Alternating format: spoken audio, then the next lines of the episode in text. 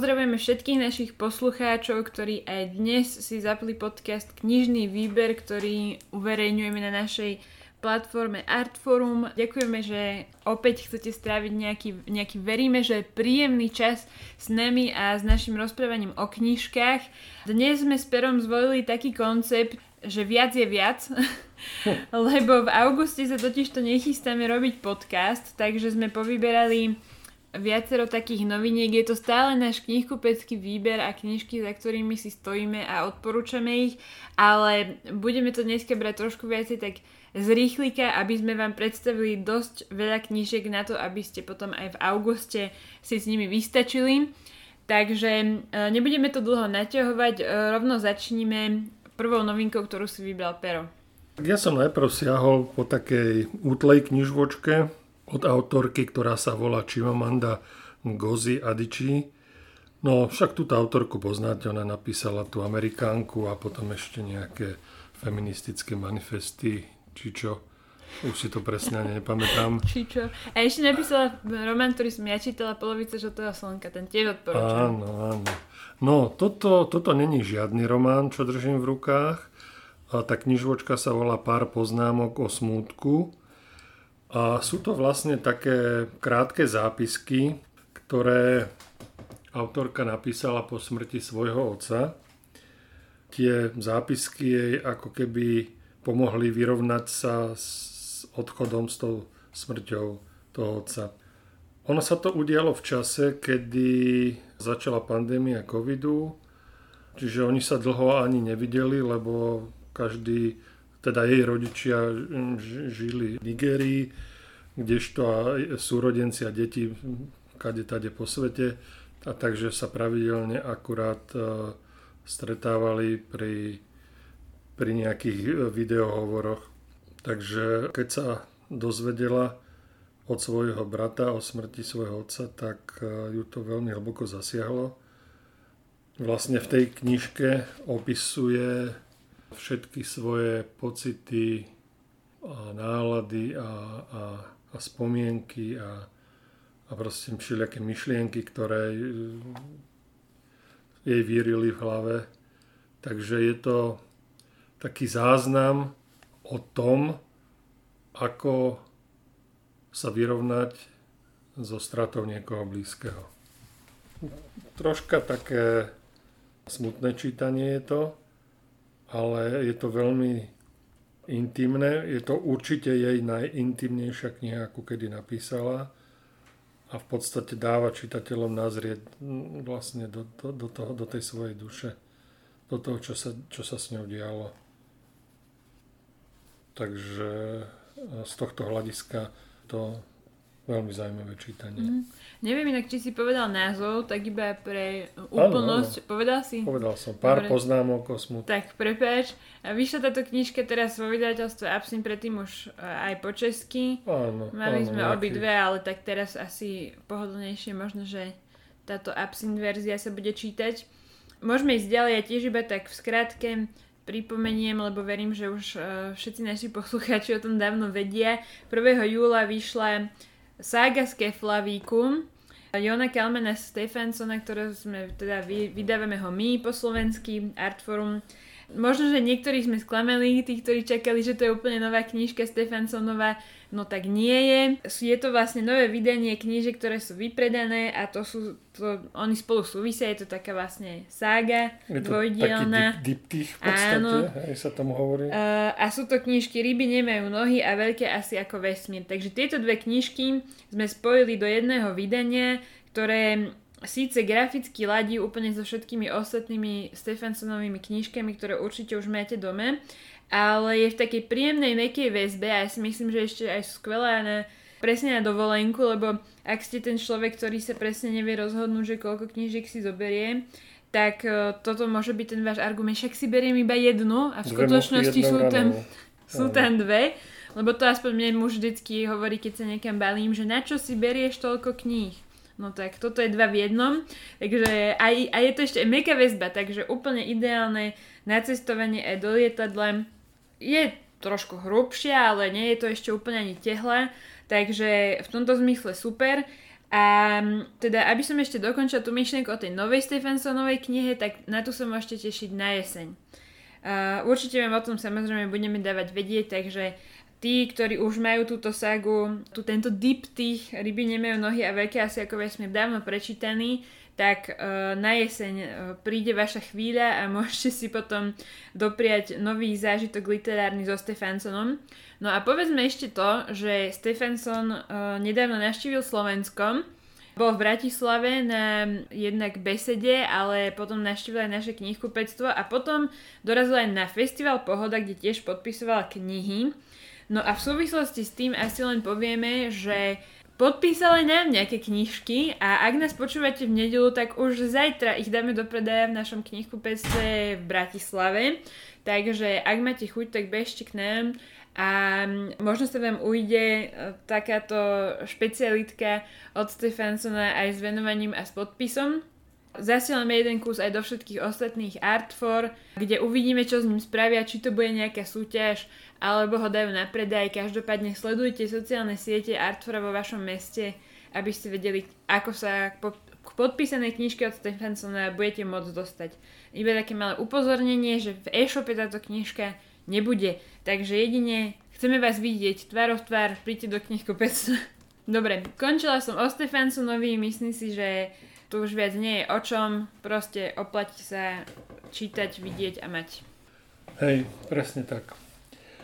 Hoci sa hovorí, že teda e, v lete veľa kníh nevychádza, tak na podiv, jak sme sa dneska prechádzali okolo novinkového pultu, tak sme tam našli všeličo.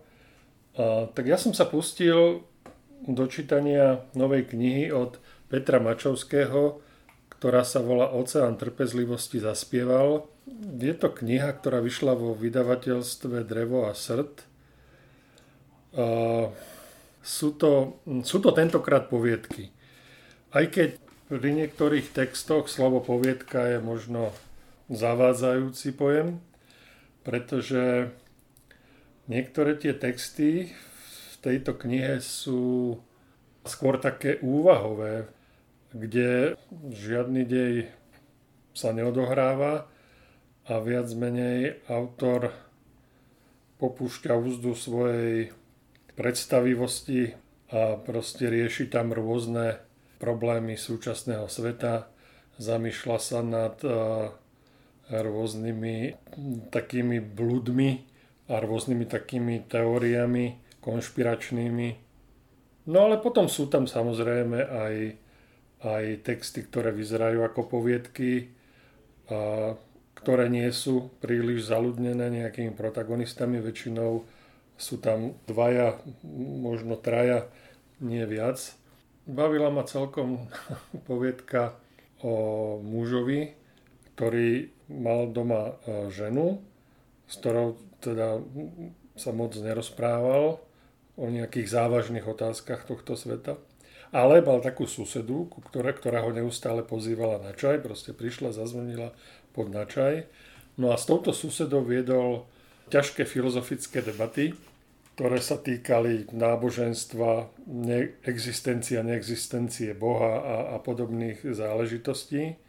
Jak popíjali ten čaj, tak väč- väčšinou ona bola tá, ktorá určovala smer tej debaty. On ju viac menej ako keby len počúval, občas e, prilieval alebo prihadzoval polienko do ohňa. Takto spolu proste sedia a, a debatujú a on potom sa vráti domov a jeho žena mu hovorí, že mohol by si mi niekedy predstaviť tú, tú našu susedu, že ešte som ju nikdy nevidela. A on sa tak nejak zamyslel, že ako je to možné. Potom zase na ďalší krát, keď stretol tú svoju susedu, tak ona mu povedala, že mohol by si ma zoznámiť so svojou ženou, ešte nikdy som ju nevidela. A už som, už som začínal tušiť, že niečo nie je v poriadku a, celá poviedka ústi, ústi do takého záveru, že on, e, bývalý alkoholik, ktorý prestal piť, mal neustále nejaké vidiny a tak ďalej a zrazu začína pochybovať o tom, že či má vôbec manželku a či vôbec existuje nejaká suseda. Mm-hmm. Tak to, to, to sa mi veľmi páčilo, to bolo také, mm-hmm. také od začiatku do konca také fajn. No a čak nechcem tu teraz uh, rozprávať o nejaké deje tých poviedok, ale, ale v každom prípade Zajímavé na tom je aj to, že niektoré z tých poviedok, alebo možno väčšina tých poviedok bola predtým uverejnená časopisecky. Tam v závere je tam taký doslov autora, kde on, kde on vlastne uvádza, presne uvádza, že v ktorých časopisoch a v ktorých číslach, v ktorom roku tá, ktorá poviedka vyšla. No ale zaujímavé na tom je to, že aj keď náhodou nejakí čitatelia tie poviedky čítali, tak e, vlastne on v tých časopisoch uverejňoval ako keby nejaké nulté verzie tých poviedok a pre knižné vydanie ich samozrejme masívne prepracoval, takže možno by bolo zaujímavé porovnať si mm-hmm. Do akej miery, alebo teda porovnať si tú prvú nultú verziu tej poviedky mm s tou verziou, ktorá je uverejnená mm. vlastne v tej knihe. A on aj tým povedkám dal iné názvy a, a tak ďalej. No. Je to v každom prípade pre tých, čo čítajú Mačovsko a poznajú ho, tak pre tých to možno nebude nič prekvapujúce. Proste budú očakávať vysokú kvalitu textu, povedzme. A možno pre čitateľov, ktorí sa s Mačovským stretnú prvý raz, tak možno budú trocha zaskočení spôsobom jeho písania alebo uvažovania, povedzme. Mm-hmm. Ale v každom prípade ja, akože z toho, čo som, čo som doteraz prečítal, som sa aj, aj pomerne dosť zabavil, že je tam, je tam pomerne výrazne cítiť taký ten satirický a taký ten humorný nádych v určitých tých textov. Ja si myslím, že to je aj, aj pre nečitateľov Mačovského celkom stráviteľné, mm-hmm, že sú to stráviteľné texty, ktoré myslím, že by ich nemali ničím odradiť nejakou e, zložitosťou, nezrozumiteľnosťou alebo neviem čím ešte. Mm. No, v každom prípade stojí to za prečítanie určite. Super je asi aj to, že ako ty hovoríš, že sú to také kratšie útvary, ktoré vlastne, ak človeka jedného, jeden, jeden nechytí, tak potom môže no, pokračovať no, ďalej. Sú tam poviedky, ktoré majú pár strán, povedzme mm-hmm. do 10 strán nejaké, ale akože je tam aj jedna taká dlhá poviedka, alebo dalo by sa povedať, že je to novela, mm-hmm. ktorá teda pôvodne vyšla ako taká kratšia poviedka a on ju potom, on ju potom prepracoval a a ona má, ja neviem, možno skoro aj 100 strán. Aha. Je rozdelená na viac kapitol, ale tu som ešte nečítal. Tu mm-hmm. si mhm. nechávam úplne nakoniec. Jasné. No a potom ešte podľa môjho dovolenkového hodnotenia ďalšie plus meká väzba. Nie, ah, nie veľký áno. formát, takže ak toto je kritérium opäť pre vás, tak Môže byť. A ďalšia kniha, ktorú, ktorá je vhodná do dovolenkového kufra podľa tohto formátového kritéria Klara a slunce od držiteľa Nobelovej ceny Kazua Ishigura. Tak myslím, že toto bola dosť očakávaná kniha túto v našich e, československých končinách, vyšlo teda po česky. Myslím si, že vo všeobecnosti Kazuo Ishiguro je u nás v knihkupectve dosť obľúbený spisovateľ. Vždy sa tie jeho knihy, hlavne tie nové, dobre predávajú. Som rada, že tá Klara a Slunce vyšla v podstate v takom relatívne krátkom časovom odstupe od toho originálu, takže nemuseli sme ani dlho čakať, pokiaľ nečítate teda po anglicky. Tento román tak nejak dávajú aj túto na obálke knihy vydavateľ ako takú dvojicu k románu Neopohuštej alebo Never Let Me Go, to som zase ja čítala, toto som ešte nestihla. A no, označujú to ako také nejaké, že obe sú tak ladené do takého sci-fi žánru, ale teraz nechcem úplne odradiť ľudí, ktorí vôbec nečítajú sci-fi a chceli by si prečítať nového Ishigure. No v podstate Ishiguro v tejto knihe rieši tému takej tej umelej inteligencie a robotov.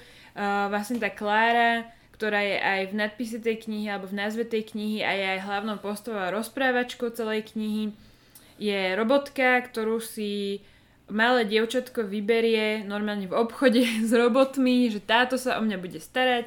No a vlastne tá Klára má trošku možno takú špeciálnu úlohu, pretože, pretože to dievčatko je vlastne choré, čiže tá má proste nevyliečiteľnú chorobu, čiže aj tá starostlivosť je trošku možno iná ako pri bežnom zdravom dieťati.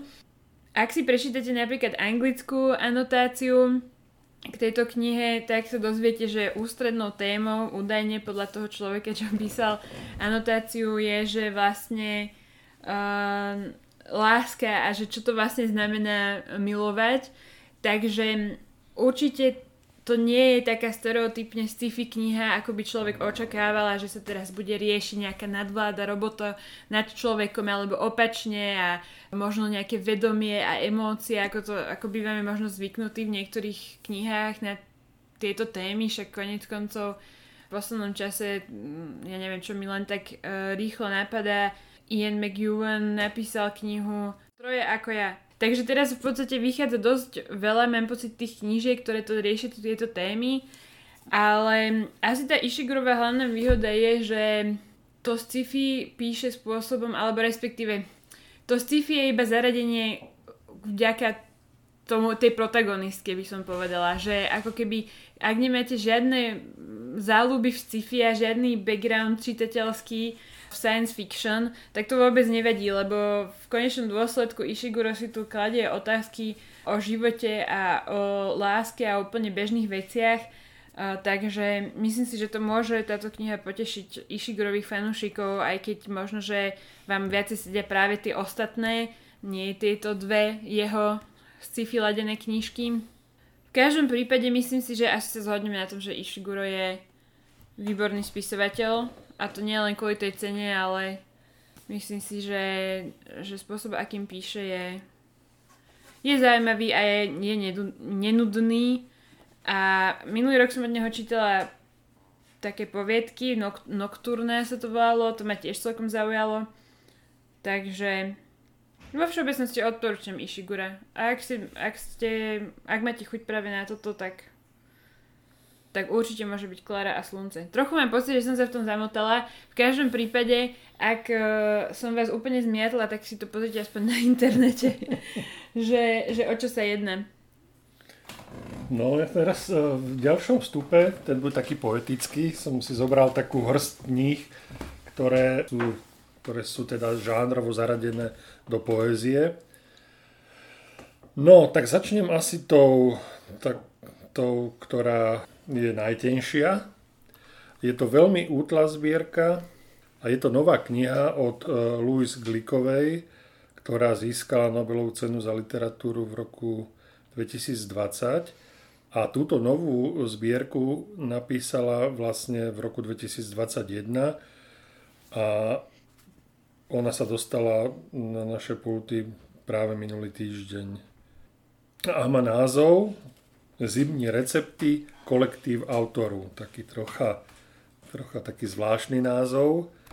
A tá zbierka obsahuje nejakých len 15 básní, ktoré, pokiaľ ste čítali teda Louise Glikovú, jej predchádzajúce knihy, ktoré e, ešte stále vlastne máme v ponuke v knihupectve, tak e, myslím si, že nebudete sklamaní, pretože témami a aj aj spracovaním sú vlastne blízke tomu, čo ste už čítali, aj táto nová zbierka, takže, takže si myslím, že sa máte na čo tešiť.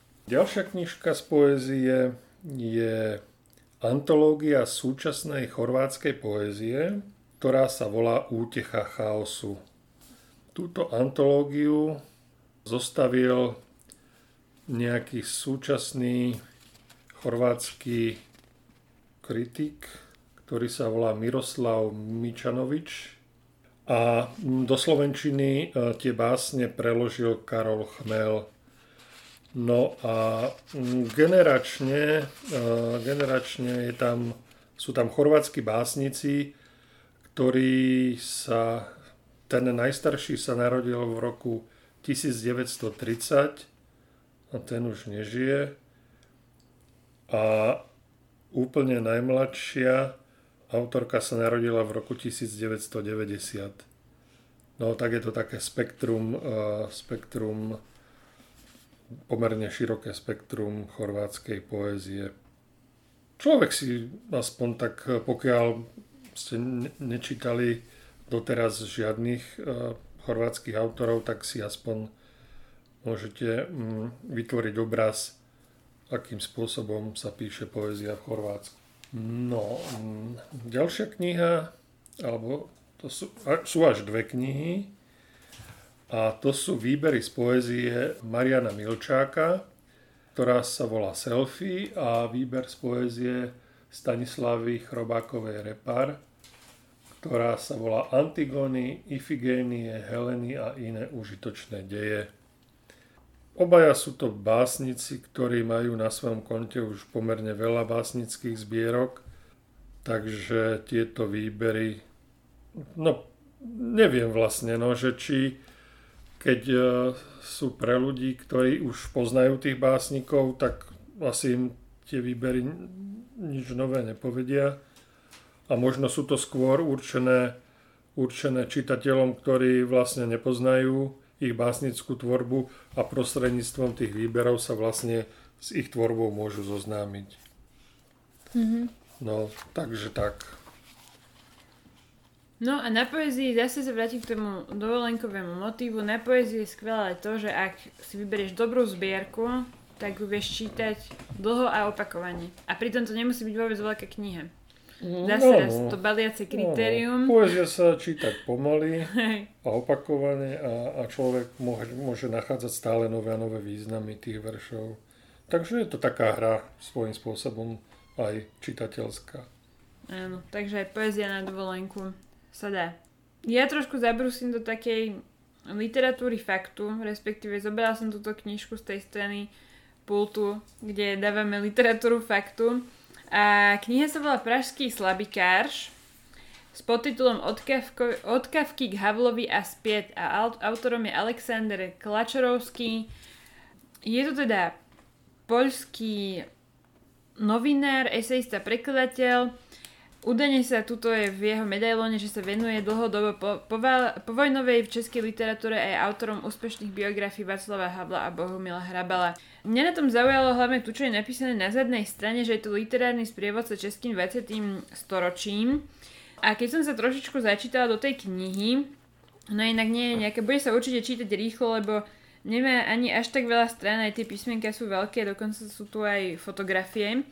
No a mne to prišlo, že to je taká, taká kniha od človeka, ktorý má skutočne rád českú literatúru, má rád aj Česko, má rád aj históriu a tuto v tejto knihe sa nám pokúša vybrať také literárne a životopisné, možno také pikošky to nazvem a dáva ich do trošku do nejakého takého historického kontextu a uh, skutočne uh, ka- kade koho tu spomína, že je to taká veľmi pestrá zmes.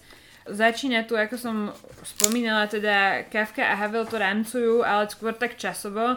A pomedzi to je tu aj Kundera, Hrabal, Hašek, Čapek, akože kade kto skutočne v podstate, keď si predstavíme najpopulárnejších, najznámejších českých spisovateľov 20. storočia, tak vysoko pravdepodobne ich tu nájdeme. Je to doplnené rôznymi zdrojmi typu, čo ľudia hovorili o tých autoroch, potom nejaké také možno historky zo života, či už e, prerozprávené v zmysle nejakej takej oral history, že proste toto sme o nich zaznamenali aj to nájdete to v tej knihe, alebo si prípadne dohľadal nejaké dokumenty. A celé to spája do takého veľmi čtivého skoro až príbehu, že napriek tomu, že samozrejme čítaš o nejakej realite a že autor sa aj snaží držať reality, tak je to tak príjemne podelené do takých kapitoliek, hm, kde spomína teda čo a sa mi zdá, že to celkom tak pekne bude aj plynúť. Myslím si, že pre zanetených čitateľov, fanúšikov literatúry toto môže byť celkom zážitok, tento pražský slabikář. Mne sa to zatiaľ veľmi pozdáva, Uh, nedala som tomu ešte veľa času, ale chy- pri poprade chystám sa to čítať. Lebo myslím si, že toto je presne ten typ literatúry pre ten typ knihy pre, pre nadšeného čitateľa. Takže ak takým ste, alebo prípadne takého poznáte, tak toto si myslím, že bude super kniha pre ňo. Alebo pre ňu. Pre médií vyšla v edícii Dejiny ľudstva kniha s názvom Sapiens a Neandertálec rozpravy o živote. No a mňa to zaujalo, keď som sa pozrel na mená tých autorov, tak jeden z tých autorov je Juan José Milás. No a hovorím si, tento autor však to je normálne románopisec a poviedkár španielský, ktorý sa narodil vo Valencii. A ja som od neho čítal veľmi zábavnú knihu ktorá sa volala Poviedky o zmetených záletníkoch. Ale ona teda vyšla v češtine a bolo to takých 30 krátkých textov na tému manželskej a partnerskej nevery. A to bolo strašne dobré. Také nápady, také fóriky. Ja som to snad čítal už asi trikrát a vždy som sa na tom brutálne pobavil. No a tento, tento Milás sa spojil s paleoantropológom, ktorý sa volá Juan Luis Arsuaga. To je tiež Španiel, ktorý sa narodil v Madride. No a oni, on ho tak, oni sa spolu stretli niekde a začali sa tak spolu baviť a on, ten antropológ, paleoantropológ, veľmi za, za, takým dobrým spôsobom mu rozprával o určitých veciach, čo sa týka tej antropológia a tak ďalej. Ale keď ten Milás čítal jeho knihy, tak jemu sa zdali strašne komplikované a zložité. A on došiel s takým nápadom, že čo keby to urobili tak, že on mu bude rozprávať tieto rôzne príbehy z dejín antropológie a neviem, paleontológie a tak, a že on ich vlastne prepíše do takej čítavej podoby.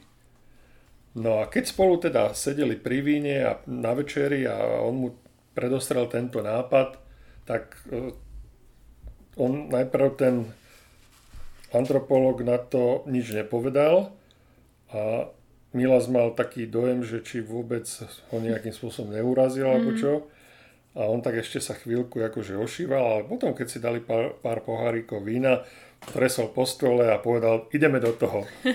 tak uh, sa dohodli a, a to je to, že oni nenapísali jednu knihu, ale rovno dve.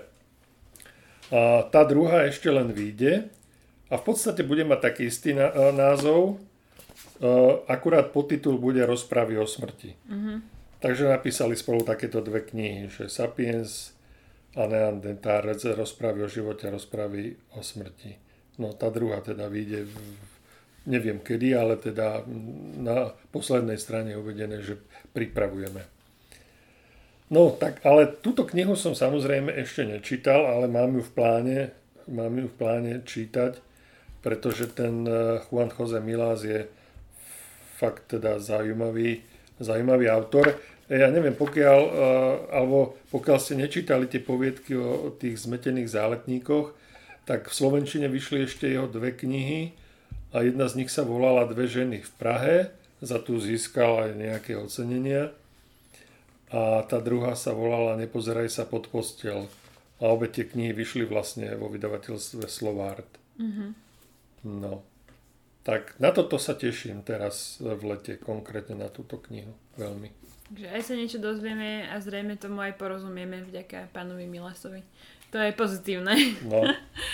No ja som si za mňa na záver pripravila také okienko anglických kníh, lebo tak sme nad tým sperom stáli a sme si vraveli, že dokiaľ že tých anglických kníh je príliš veľa, takže skúsim ich iba tak príliš veľa dobrých, tak som nedokončila.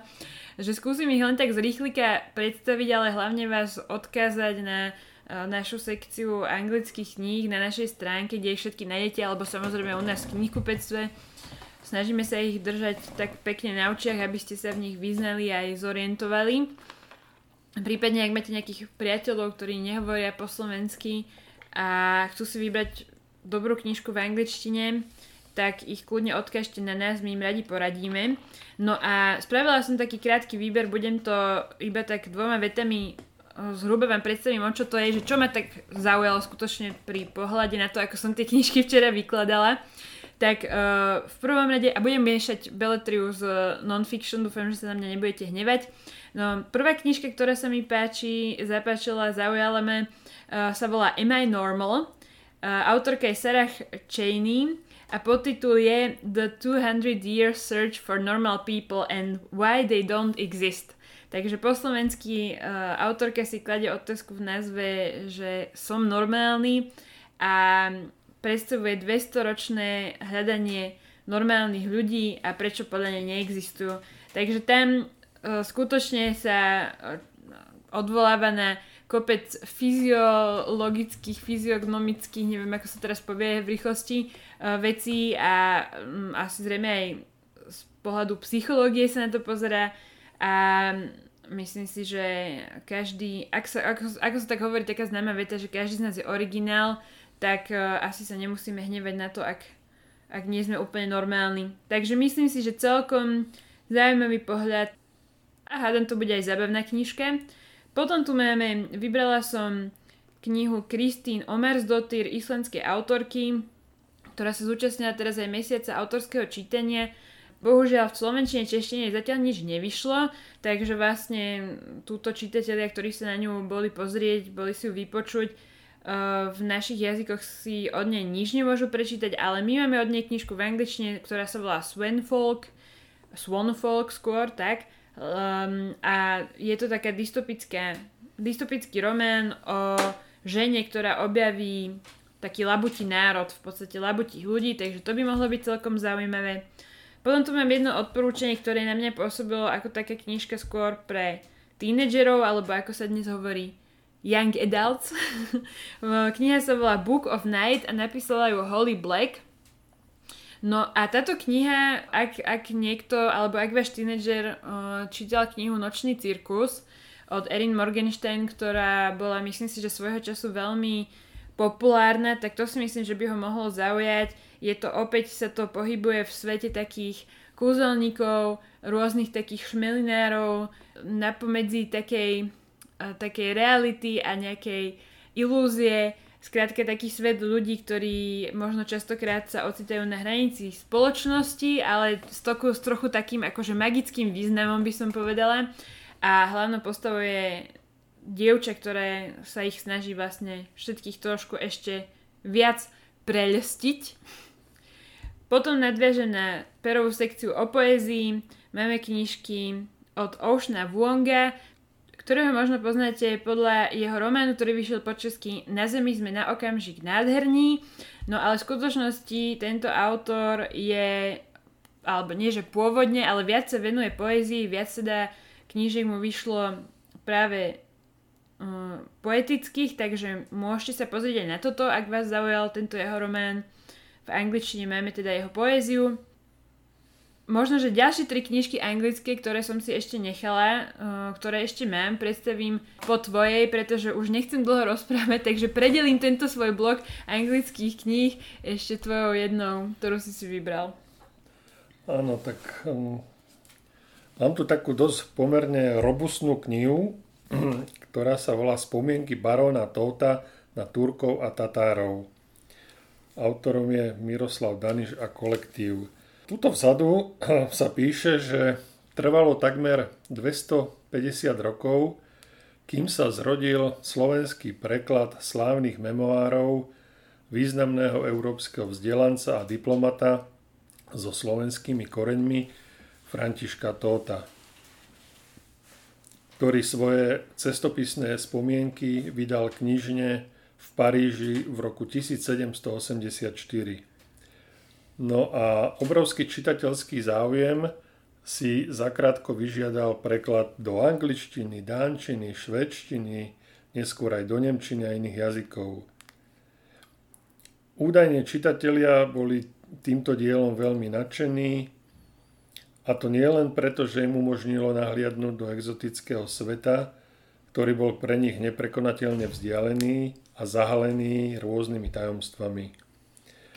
František Todt, ktorý sa vo Francúzsku volal barón François de Todt, vtipne a pútavo opisuje tie veci, ktoré sám e, videl a zažil ako vyslanec francúzského kráľa v Osmanskej ríši, e, krímskom chanáte či v Levante.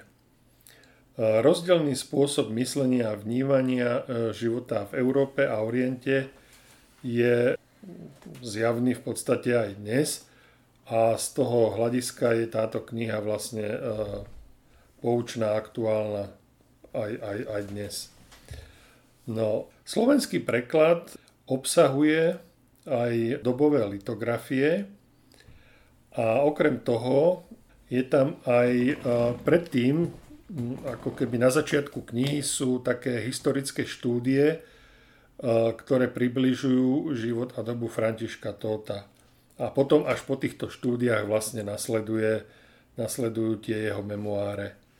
No, tak túto knihu vydal spolok slovenských spisovateľov a myslím si, že je celkom vhodná aj na letné čítanie.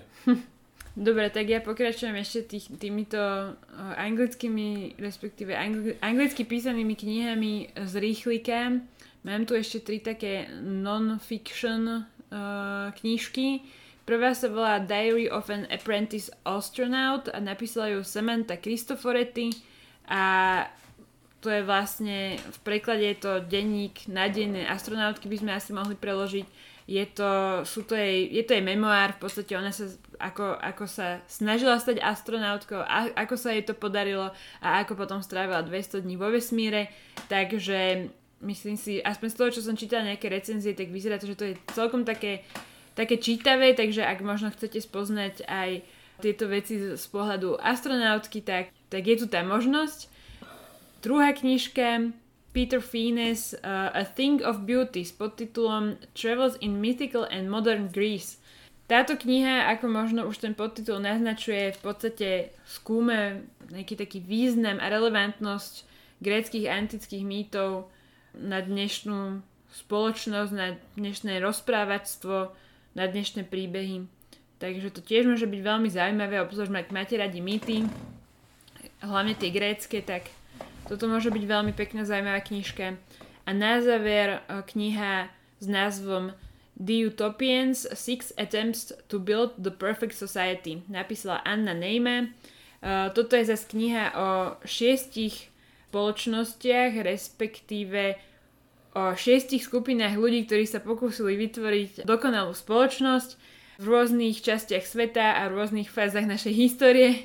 Takže myslím si, že to tiež môže byť veľmi zaujímavá kniha a trošku dá taký nadhľad možno na všetko, čo štandardne zažívame v našom svete a možno aj trochu inšpiráciu sa z toho vymeniť. Takže aj táto ma celkom zaujala. S týmito anglickými knižkami sa teda dnes rozlučíme uh, v podcaste. Stále máme akciu Kniha mesiaca do konca júla. Tentokrát v spolupráci s vydavateľstvom Literárna bašta. Uh, jedná sa o knihu Tichý pobyt na ulici Gverkovej Gelnerovej, ktorú sme predstavovali v minulom podcaste a v našom knihkupectve v Bratislavskom Artfore a v e-shope dostanete ako darček knihu Med pamäti Janka Pučeka Obidve výborné, skvelé knihy, ktoré úplne odporúčame na kedykoľvek, ale aj na leto, ak chcete. Stále pokračuje mesiac autorského čítania, takže ešte do konca júla stihnete svojich obľúbených islandských, českých a slovenských autorov v Bratislave napríklad. Myslím, že aj na iných miestach. Dá sa to vyhľadať na stránke autorskečítanie.sk A čo by sme ešte potrebovali povedať, Pero? No, ja by som ešte takú vec na záver povedal, že teda niektoré knihy aj z našich pultov miznú a naposledy sa to stalo knihe Nikol Holcerovej, táto izba sa nedá zjesť, ktorá je momentálne vypredaná a zoženiete ju až možno začiatkom augusta opäť, lebo neviem, možno ste zaregistrovali takú vec, že porota Anasoft Litery túto knihu vyradila z zo súťaže mm, Cena René, ktorá je vlastne e, určená pre stredoškolákov. Myslím, že je to tak, že stredoškoláci vlastne z nominovaných kníh hlasujú a hľadajú tú svoju knihu. No tak e, okolo toho sa strhlo troška také halo. A napríklad Arpad Šoltes e, sa rozhodol stiahnuť svoju knihu z nominácie, pretože nesúhlasí s týmto krokom. A ja neviem, mne prídu tie argumenty poroty alebo tie, to vyjadrenie, že prečo tú knihu stiahujú, mi to príde také smiešne. Ja si myslím, že, že tí stredoškoláci, ktorí údajne nie sú pripravení na podobný typ literatúry, sa te, si tú knihu prečítajú tak či tak. A Teraz možno práve o to viacej. A keď im práve, zakázali. práve, že ako náhle sa vlastne urobil ten šum okolo toho, tak vlastne tá kniha hneď zmizla z našich pútov, hneď sa vypredala. Mm. A myslím, že, sa eš, ešte, eš, že to napomôže ešte lepšiemu predaju tejto knihy. A jednoducho, ne ten krok príde absurdný. Tak to som na záver chcel sa tomu vyjadriť. vyjadriť.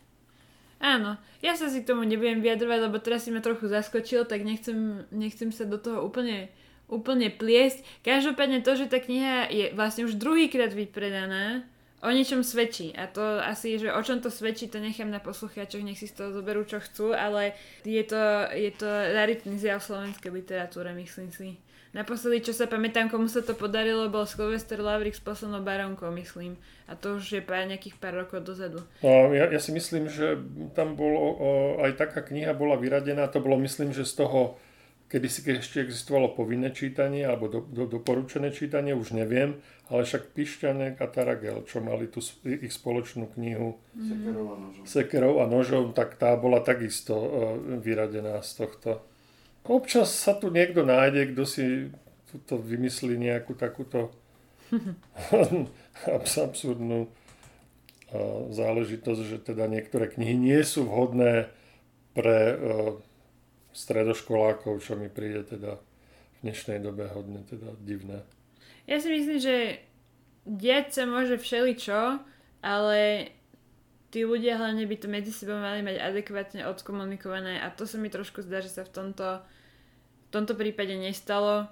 Čo, z čoho asi dôkazom je aj to, že vlastne autorka knihy Nikol Hoholcerová sa aj na Facebooku proste pod tým oficiálnym vyjadrením Literárneho informačného centra teda vyjadrila, že s tým vlastne ako nesúhlasí a asi keď už takto potrebuješ hľadať platformu verejnú, aby vôbec ťa ako autorku bolo niekde počuť, tak zrejme, zrejme v tej komunikácii nedošlo úplne neviem, neviem, nechcem, nechcem to nejako úplne hodnotiť, ale z toho mi tiež ostal taký zvláštny pocit, ale priznám sa, že preto sa k tomu až tak strašne nechcem vyjadrovať, lebo úplne dopodrobne som to nesledovala a neviem, čo z toho sú emócie ľudí a čo z toho sú nejaké manažerské možno alebo komunikačné chyby a tak.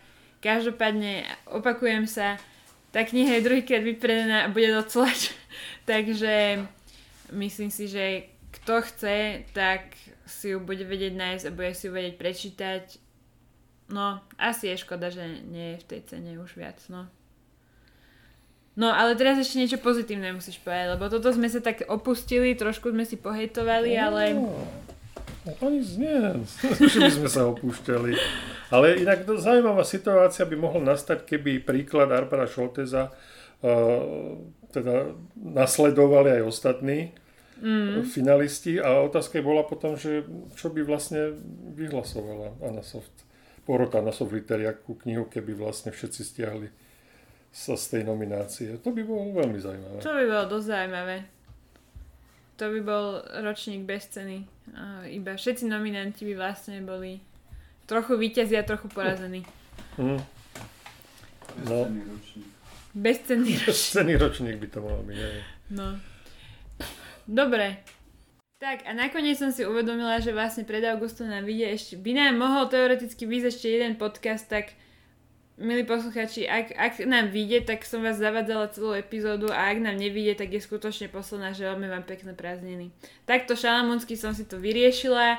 Verím, že tých pár z vás, ktorí nás skutočne sledujú pravidelne, nám toto fopa odpustia a tí ostatní sa buď o dva týždne potešia, alebo, alebo ostanú smutní. Najdu si nás zase knihkupectve s perom a vyťahajú nás za uši, čo sme to tu rozprávali. Teda ja. Dobre, ukončíme to. Prejme vám príjemný letný čas a veľa dobrých prečítaných kníh. No, ďakujem za pozornosť.